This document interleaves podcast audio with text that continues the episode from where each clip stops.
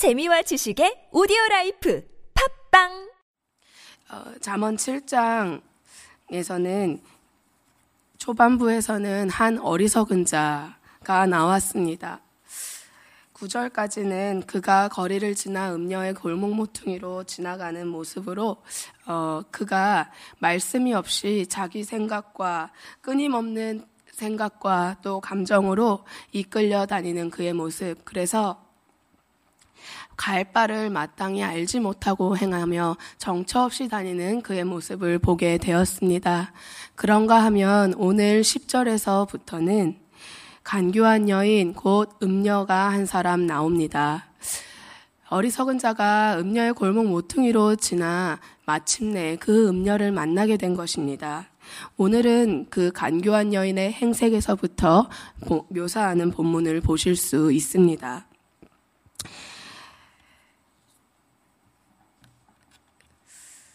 음, 그때 기생의 옷을 입은 간교한 여인입니다. 어, 여기서 기생의 옷은 그 행색이 이미 어, 정결하지 않습니다. 그의 마음이 이미 육체적 만족을 위해 오직 정욕을 채우는 일에 어, 전부가 되었기 때문에 그의 겉으로도 어, 그의 행색마저도 기생의 옷, 그 기생의 차림을 숨길 수가 없는 모습을 예, 예, 없습니다. 그러나 그 연의 모습은 위로가 되고 때로는 거짓 평안으로도 다가옵니다. 또 아름답기도 하고 잠깐 보기에는 달콤하고 또 기름처럼 미끄럽기도 합니다. 그런 옷을 입은 간교한 여인이 그를 맞았습니다. 그런데 그렇게 아름다운 옷을 입고 눈에 보기에 잠시는 달콤하고 육체의 정욕을 자극한다 할지라도 그 여인은 간교하여 그 스스로의 본심을 드러내지는 않습니다. 충분한 의도, 분명한 자기의 생각, 자기의 정욕을 가지고 있음에도 불구하고 그것을 다양한 말로 온갖 미사역으로 꾸며 오늘 그를 그가 유혹하는 대상에게 어, 자신의 속내를 완전히 내보이지 않습니다. 그렇게 죄에 빠져들 수 있도록 한 걸음 한 걸음 다가오고 있는 것입니다. 8, 어, 8절에 어리석은 자는 말씀 없이 자기 생각 속에 빠져 있는 사람을 말합니다. 하나님의 말씀의 인도하심을 기대하는 것까지도 어려울 만큼 이미 자기 생각 속에 깊이 들어가 있는 것입니다. 그런 여인에게, 그런 한 청년에게 음녀가 나타나서 이렇게 기생의 옷을 입고 간교하게 그에게 유혹합니다. 그러면 이 여인은 어떤 존재를 말할까요? 절대로 지혜를 얻을 수 없도록 막는 존재입니다. 어리석은 자 본인 스스로도 이미 자기 생각에 매여 있기 때문에 하나님의 말씀을 찾고 구할 여유가 없, 없었지만 그 외에 음녀까지 나타나서 그가 자신도 모르게 말씀 없이 가다 보니 음녀의 골목 모퉁이로 헤매게 되고 또 마침 만나는 사람이 더 강력한 죄를 짓게 할 수 있는 외부의 세력을 만나게 되는 것입니다. 그러면 그 여인의 특징이 어떻습니까? 첫 번째, 자기 말을 들어줄 사람을 끊임없이 찾습니다. 종잡을 수 없는 말로 미사역으로 끊임없이 떠듭니다. 그 입의 말은 그치지 않고 입에 절제가 없이 그러나 자기의 죄는 숨긴 채로 끊임없이 그 대상에게 유혹하고 그를 자기 사람으로 만들기 위해 끊임없이 애씁니다. 두 번째, 완악합니다.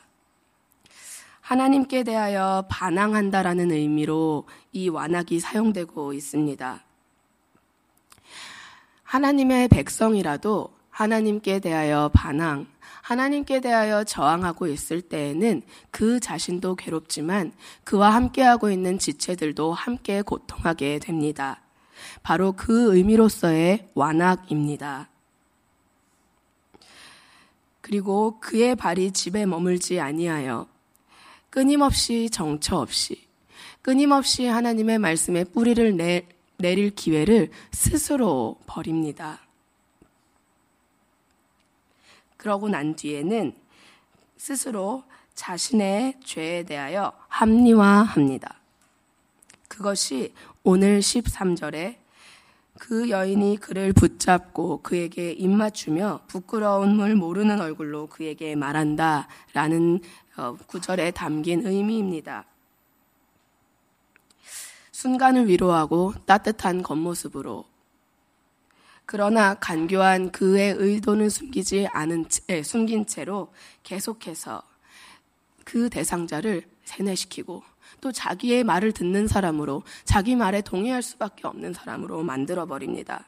그래서 이 붙잡고의 의미는 집요하다라는 의미를 가지고 있습니다.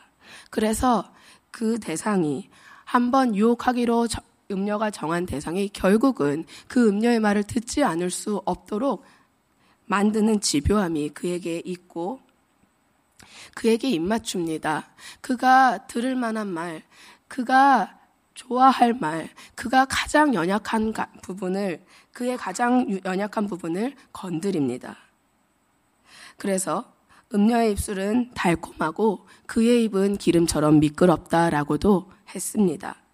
뿐만 아니라 끊임없이 듣고 싶은 말을 위로의 말을 건넵니다. 그러나 그의 의도는 그를 위로하고자 하는 것이 아니라 자기가 가지고 있는 죄를 해소할 대상으로밖에 보지 않는 것입니다.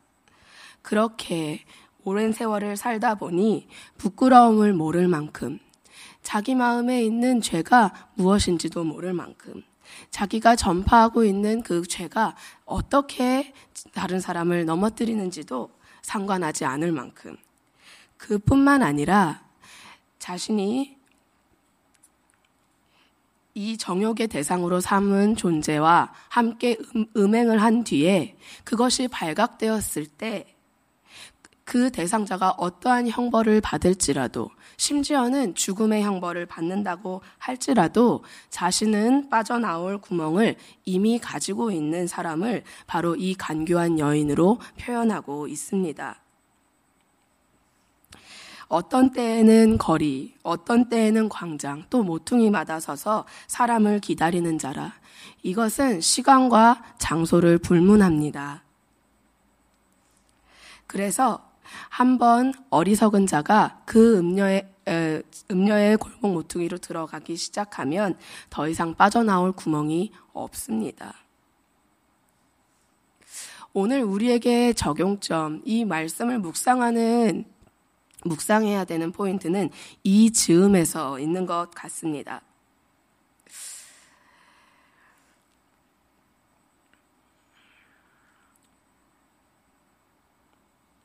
우리의 영혼은 끊임없이 음녀의 유혹을 받을 수 있는 어리석은 자와 같은 어, 상태에 있습니다. 다시 말해, 내면에 우리의 영은 우리 안에 전쟁터입니다.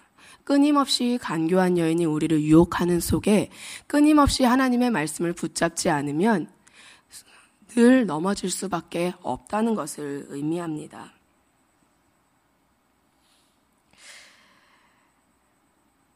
그렇기 때문에 오늘 우리에게 가장 먼저 필요한 것은 자기 생각, 자기 감정 속에 빠져 있으면 안 됩니다. 그리고 내가 오늘 무엇에 이끌리고 있는가를 끊임없이 인지해야 합니다. 음녀의 말을 듣고 치우치지 않는 방법은 오늘 내 생각 속에서 빠져나와 오늘 하나님의 말씀에 나를 던지는 것에 있습니다. 말씀의 길을 어떻게 따라가느냐고 음, 많은 질문을 받게 됩니다. 그러나 가장 중요한 것은 먼저 내 생각, 내 감정, 그리고 그것과 전혀 상관없는 하나님의 말씀이 존재한다는 사실을 인지하는 것에서부터 이 말씀의 길을 따라가는 걸음이 시작됩니다. 두 번째는 말씀 안에 뿌리 내리기로 결정하는 것입니다. 그것이 바로 7장에서도 나오는 훈계를 듣고 미혹되지 않고 하나님이, 하나님의 말씀에 주의하는 것입니다. 그런데 이 모든 것의 핵심, 머리로는 알지만 그러나 그것을 행하는 일에서는 잘 되지 않는 것. 바로 그럴 때 우리가 기억해야 되는 것은 내가 오늘 무엇과 싸우고 있느냐의 문제입니다. 오늘 내가 죄와 싸운다고 했을 때 무엇과 싸우고 있고 어떻게 싸워야 하는가 이것을 꼭 기억해야 됩니다. 어리석은 자는 어리석습니다.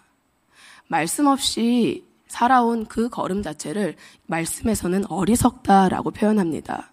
말씀 없이 사는 것은 그 말씀에 인도함 받기로 결정하지 않고 사는 것은 끊임없이 음료의 골목 모퉁이로 들어갈 수밖에 없는 인생이다라고 성경은 규정 짓고 있습니다. 그렇다면 오늘 우리가 기억해야 될 것은 우리의 영적 전쟁, 내 안의 전쟁, 구원받고 난 다음의 성화의 문제는 어쩌면 가장 단순하게 생각할 수 있는 것 같습니다. 이전처럼 살 것이냐, 아니면 그렇지 않을 것이냐. 이것을 끊임없이 결정하고 끊임없이 결정하며 오늘 우리에게 주신 성령의 소욕을 따라 사는 것에 우리의 삶의 핵심, 이 영적 전쟁의 핵심이 담겨 있습니다. 누가 누군가가 나에게 죄를 알려줬기 때문에 우리가 죄인임을 깨닫는 것이 아니라 어느 순간 하나님의 말씀을 통하여 성령께서 내 마음에 깨닫게 하실 때 그때에서야 죄가 무엇인지 내가 어떤 존재인지에 대해서 깨닫게 됩니다. 그렇게 된 다음부터는 다른 사람이 어떤 말을 할지라도 그 말에 하나님의 음성이 어떻게 담겨 있는지 분별할 수 있습니다. 그렇기에 지나치게 흔들리지도 그것 때문에 지나치게 다른, 자, 다른 사람에게 자기를 방어하지도 않을 수 있, 있는 것입니다. 우리가 죄인임을 깨닫고 그 죄와 싸워 나가는 것은 하나님의 말씀 앞에 성령께서 그것을 깨닫게 하실 때 그때서부터 할 수 있는 문제입니다. 그러나 오늘 이 어리석은 자와 같이 말씀을 잠시는 깨달았다 할지라도 그 방법과 생각이 여전히 내 생각 속에 머물러 있다면 오늘 우리에게는 승산이 없습니다. 우리의 싸움은 믿음의 싸움입니다. 그리고 끊임없이 음녀는 그 믿음을 놓치게 하고 하나님의 말씀을 놓치게 합니다. 때로는 나를 높이 세워줘서, 때로는 나를 가장 낮은 자리로 내려가, 내려가게 해서 나의 자존감을 낮춰서라도 갖가지 방법을 써서 이 음녀는 하나님의 말씀을 붙잡지 못하게 우리를 유혹합니다.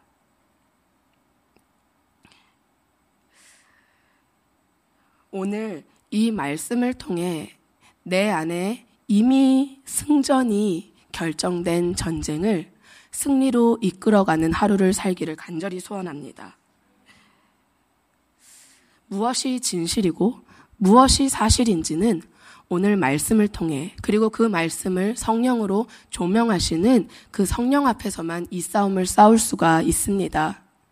그만큼 음녀는 강력하게 우리를 유혹하고 거리, 골목, 모퉁이마다 서서 우리를 하나님의 말씀으로부터 멀어지게 할 갖가지 방법을 사용하고 있습니다.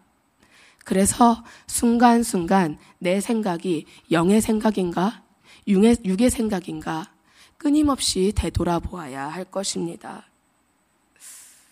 이미 이 음녀에게 장악된 상태에서는 이 상태에 오래 머물게 되면 무감해집니다.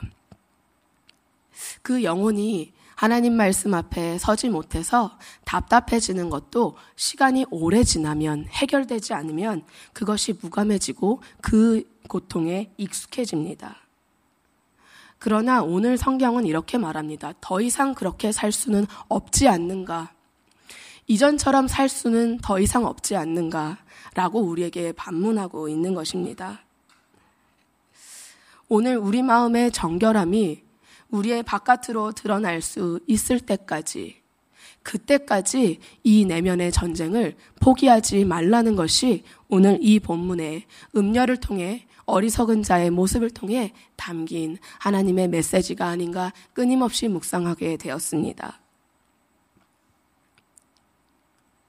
오늘 우리에게 거짓 평안, 우리가 가지고 있는 차선의 선택, 그리고 끊임없는 그것에 대한 합리화,